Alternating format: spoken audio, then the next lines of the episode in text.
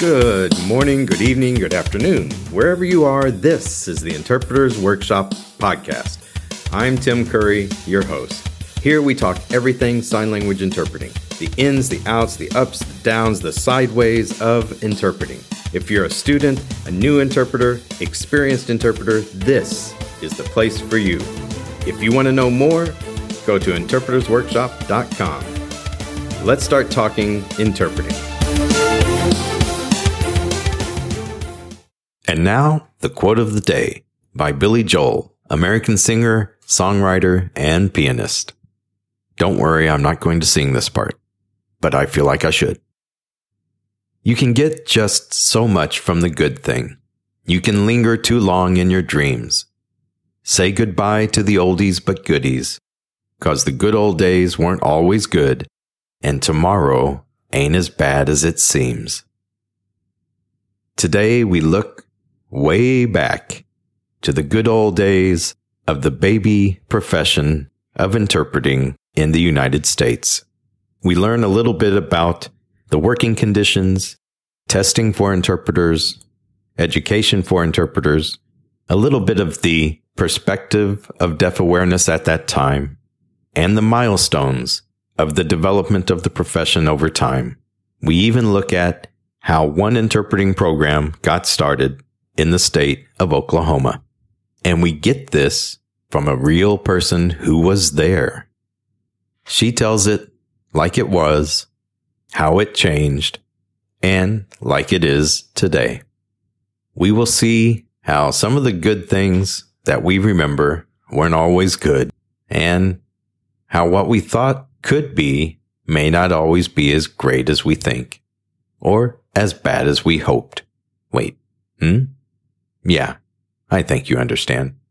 So let's start listening to the real experience of my good friend, my good teacher, and my great colleague. Let's get started. Today, our guest is a wonderful person, a friend that I've known a long time who has influenced me in my career and my life. She was the department head of the university that I attended to learn American Sign Language and interpreting in Oklahoma. She hails from the big state of Texas and now lives in Oklahoma. She is an accomplished interpreter. She is a wonderful teacher, a wonderful colleague, and someone who will support you when you need it. Let's all welcome Joni Bice. Welcome, Joni. Thank you. Thank you for your kind word. Kind words for a kind person. Ah, You grew up in Texas, is that right? I did. I was born there in Amarillo, Texas, and stayed in Amarillo until I graduated from college and then got married and eventually ended up in Oklahoma. And I've been here now almost 40 years. So you got married quite young then, I guess. Yeah. Oh, yes. I was just a child. Oh, yes, of course. Ah, I got, I had the opportunity to go to the University of Texas in Austin. mhm. That's I majored in deaf ed. I met Danny, my husband, while we were in Austin. And then we got married, lived in Dallas, Fort Worth, Baytown, and then moved here. Did you become an interpreter right out of college or were you interpreting before?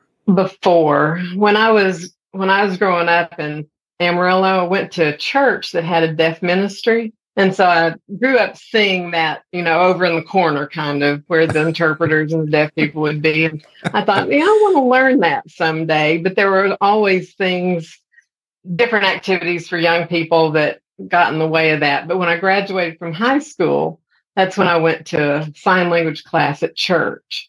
Because, of course, there weren't at that time classes at any of the colleges nearby or anything. Went to one of the, it's really interesting. You know, Jan Humphrey, Jan Humphrey? Mhm. who wrote our So You Want to Be an Interpreter but she was my teacher. She grew up in that same church that I did. Oh, And we had about a hundred people that came to the first class in the little sign language class. And she would just stand on the stage and say, this is the sign for mother. This is the sign for father. And show show signs, you know, and then we would kind of try to practice a little bit and then go home. Well, that was like a six or eight week class, and then they decided to do the second level. Well, the second level, there were about 30 of us that stayed. And then when we got to the third level, there were about three of us left. Wow. All three of us became nationally certified interpreters because of the great patience of the deaf people in that church. They were very kind. I can imagine. So, may I ask what year that was? Let's see, that was 1971, 72. And at that time, there were no degree programs, I guess. Not that I was aware of. Yeah. There may have been something on the East Coast, but I don't I don't think so. I don't think there was at that time. I think back then at that point they were still doing like you know invitations to people doing 6 week training to kind of get some people out there who could interpret who already had the language. Mm-hmm. RID was pretty new at the time. Mm-hmm. Jan was a real proponent of preparing for certification and doing what you could to be the best you could be. And that was before we were even getting paid to interpret. So it was a very different time. Wow. So you started interpreting in the church? At church, yeah. And at that time, I was going to junior college in Amarillo, did two years there, and then decided to change my major to deaf ed. I was majoring in biology. And I thought, ooh, I could teach deaf kids. That would be a way to be involved with deaf people still. So, and get paid. Did that and get paid. That's right. so moved to Austin, where and of course the School for the Deaf is in Austin, so it was a great place to really dive in. Yeah. And the there was a deaf church across the street from the School for the Deaf.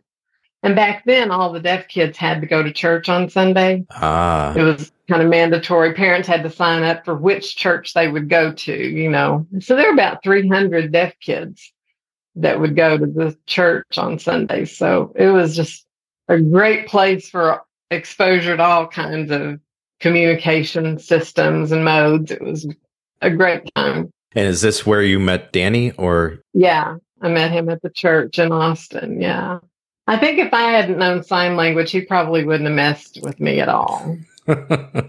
His parents are deaf and grew up in a deaf home and was yeah. a really good signer and been around a lot of people that had tried to learn and not do well. So mm-hmm. I think if I'd been like yeah. that, he would have gone, Yeah, no. yeah. so was he interpreting at that time? He he was working at a what was it called? Work evaluation center. There were deaf students. At that time the deaf student population was huge because of the rubella epidemic and that kind of stuff. So there were a lot of deaf students at the at the school. At that time there were so many that they had to do they did some testing and students who scored lower went to a different place that they learned more about job possibilities vocational technology that kind of stuff and he worked there with those students. I see. So many students. They had a South Campus and East Campus, and then that work evaluation center too. There were just so many. Was his sister, if I may uh, throw her out there? You bet. His sister Vesta. The reason I always remember her is my mother's name was also Vesta. So is that right? Yeah, my my mother wow. and your sister in law are the only ones I know that are named Vesta. And her grandmother, too. Oh, I see. Danny's well. grandma was Vesta. Yeah. Yeah. That, she was living there at the same time okay. in Austin. They were both working at that work evaluation center. Eventually, she talked me into going out with her brother, and ah, I see. the rest is history. in those early days, were they critical of your signing skills at all? No, they were really nice about it. They were just so so happy that I could sign. They were real encouraging, and her uh, Danny's parents too. They were just thrilled. They're like, "Oh, somebody who can sign. That's awesome." That's so different from today in the U.S., isn't it? Yeah. Don't they teach ASL in some of the like not elementary schools, maybe, but the high schools? Uh huh. They do but that's that's definitely a, a newer thing. Back then, when I was I mean, I was majoring in deaf education and we didn't have to take a sign language class.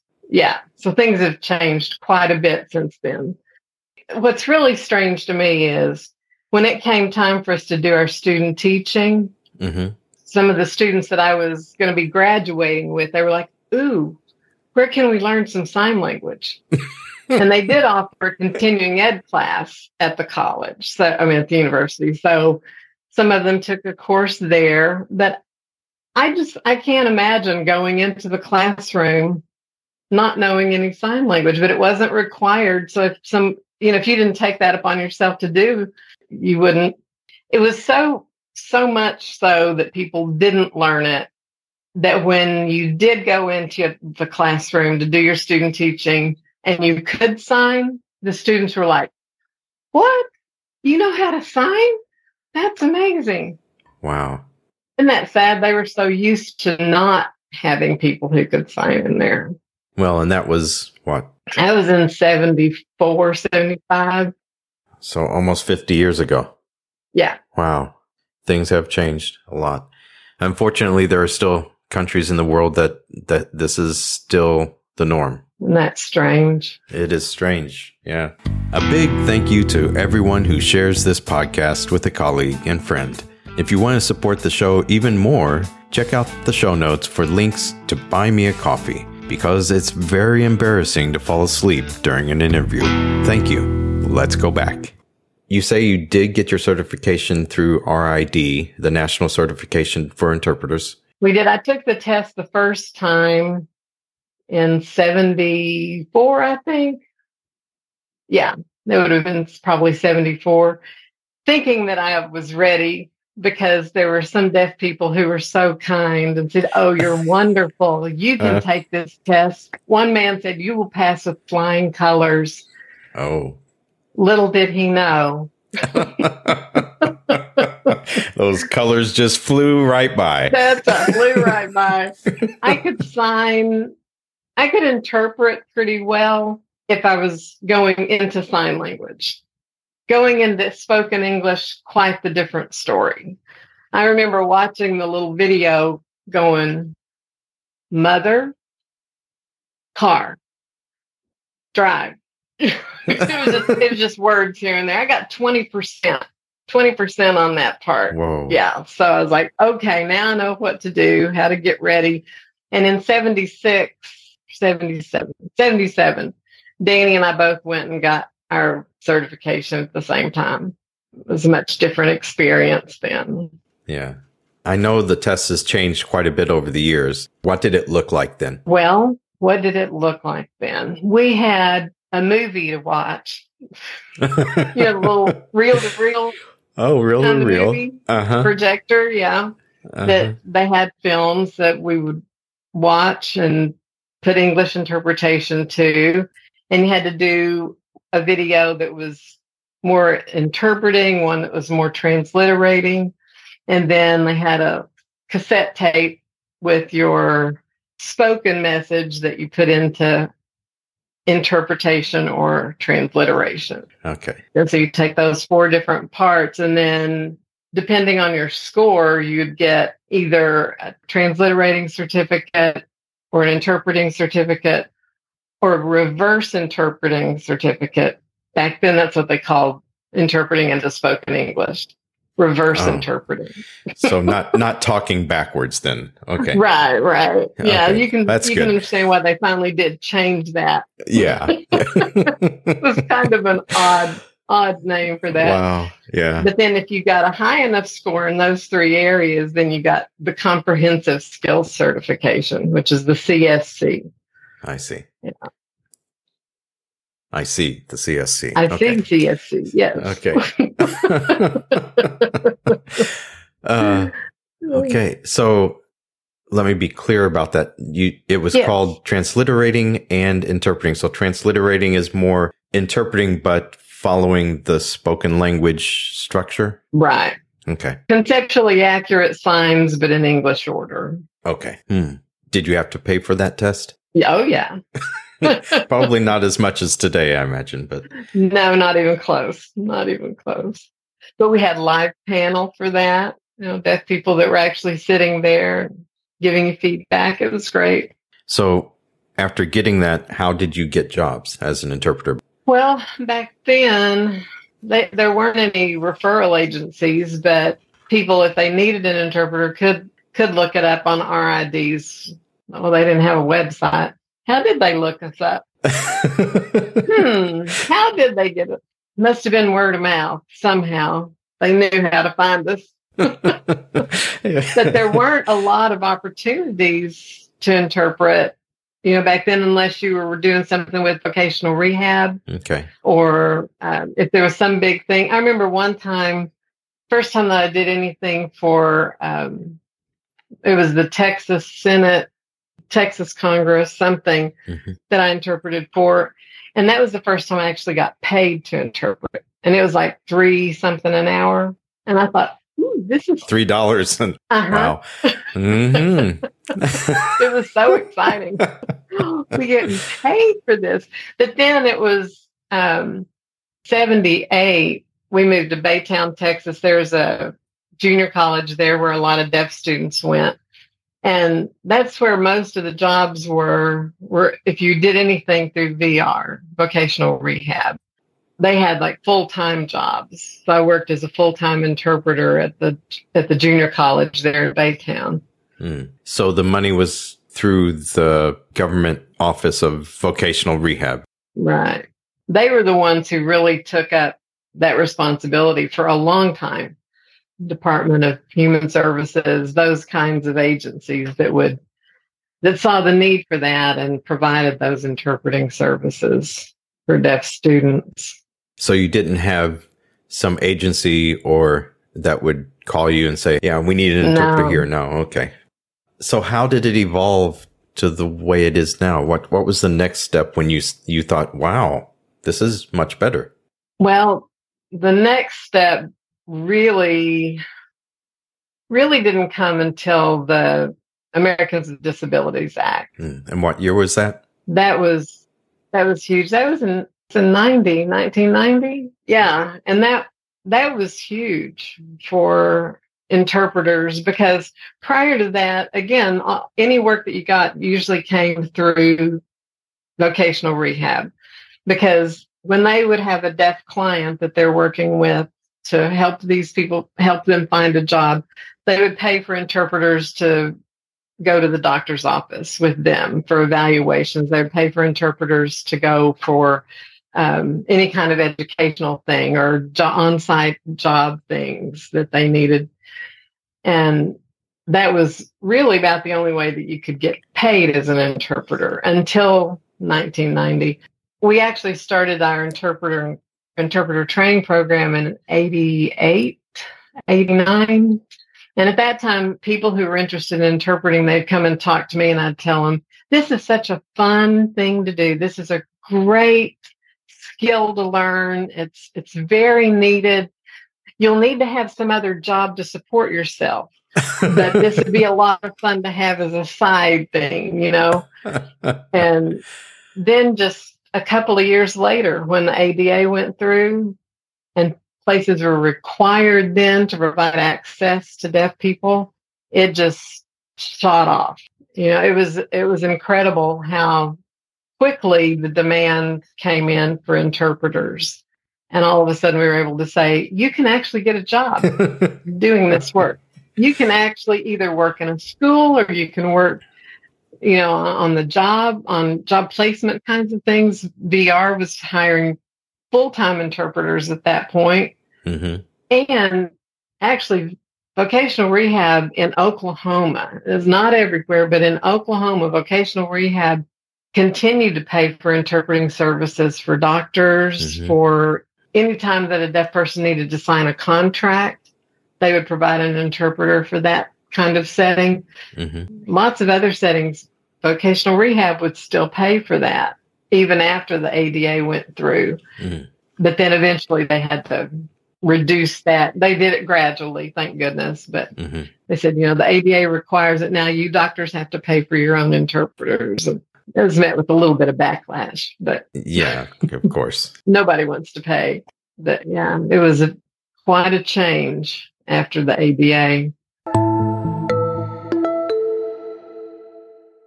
So you set up the program in 88, 89 in Oklahoma City mm-hmm. at Oklahoma State University. Uh, and that's the same place that I went to many years later, of course. of course.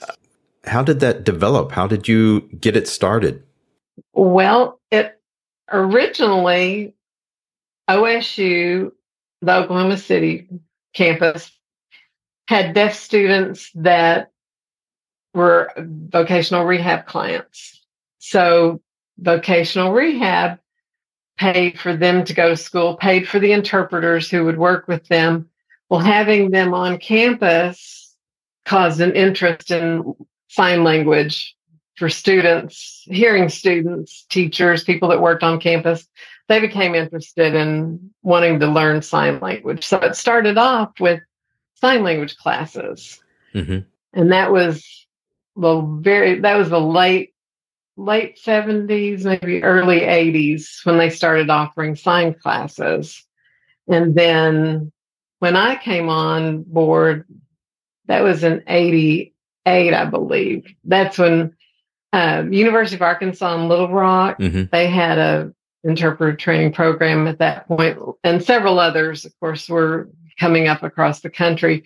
The University of Arkansas in Little Rock they were really helpful to us in advising and sharing curriculum with us and we we talked with them about how we could propose this program so that we could actually have an interpreting program on campus and our president was real excited about it and very supportive and so we were able to put together a proposal and they they took it and we ran with it how did you find the teachers for this?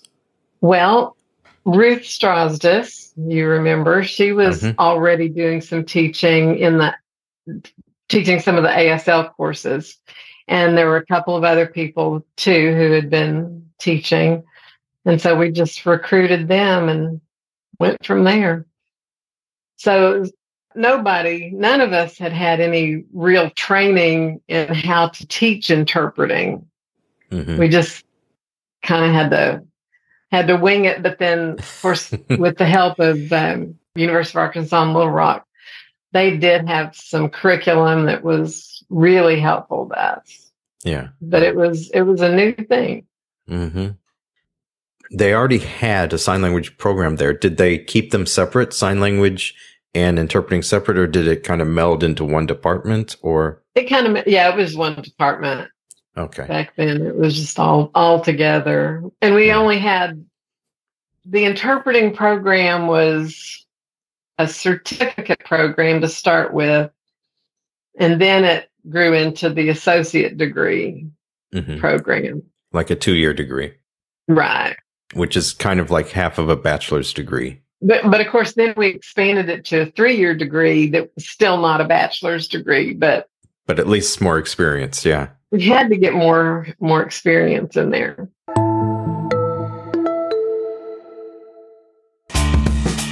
It is great to see the development of our profession through the eyes that saw it as it happened.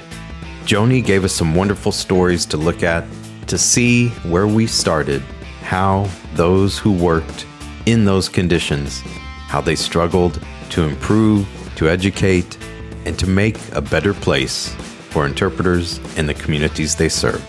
For those of you in the U.S., it's good to see how far you've come and to be grateful for what you have now.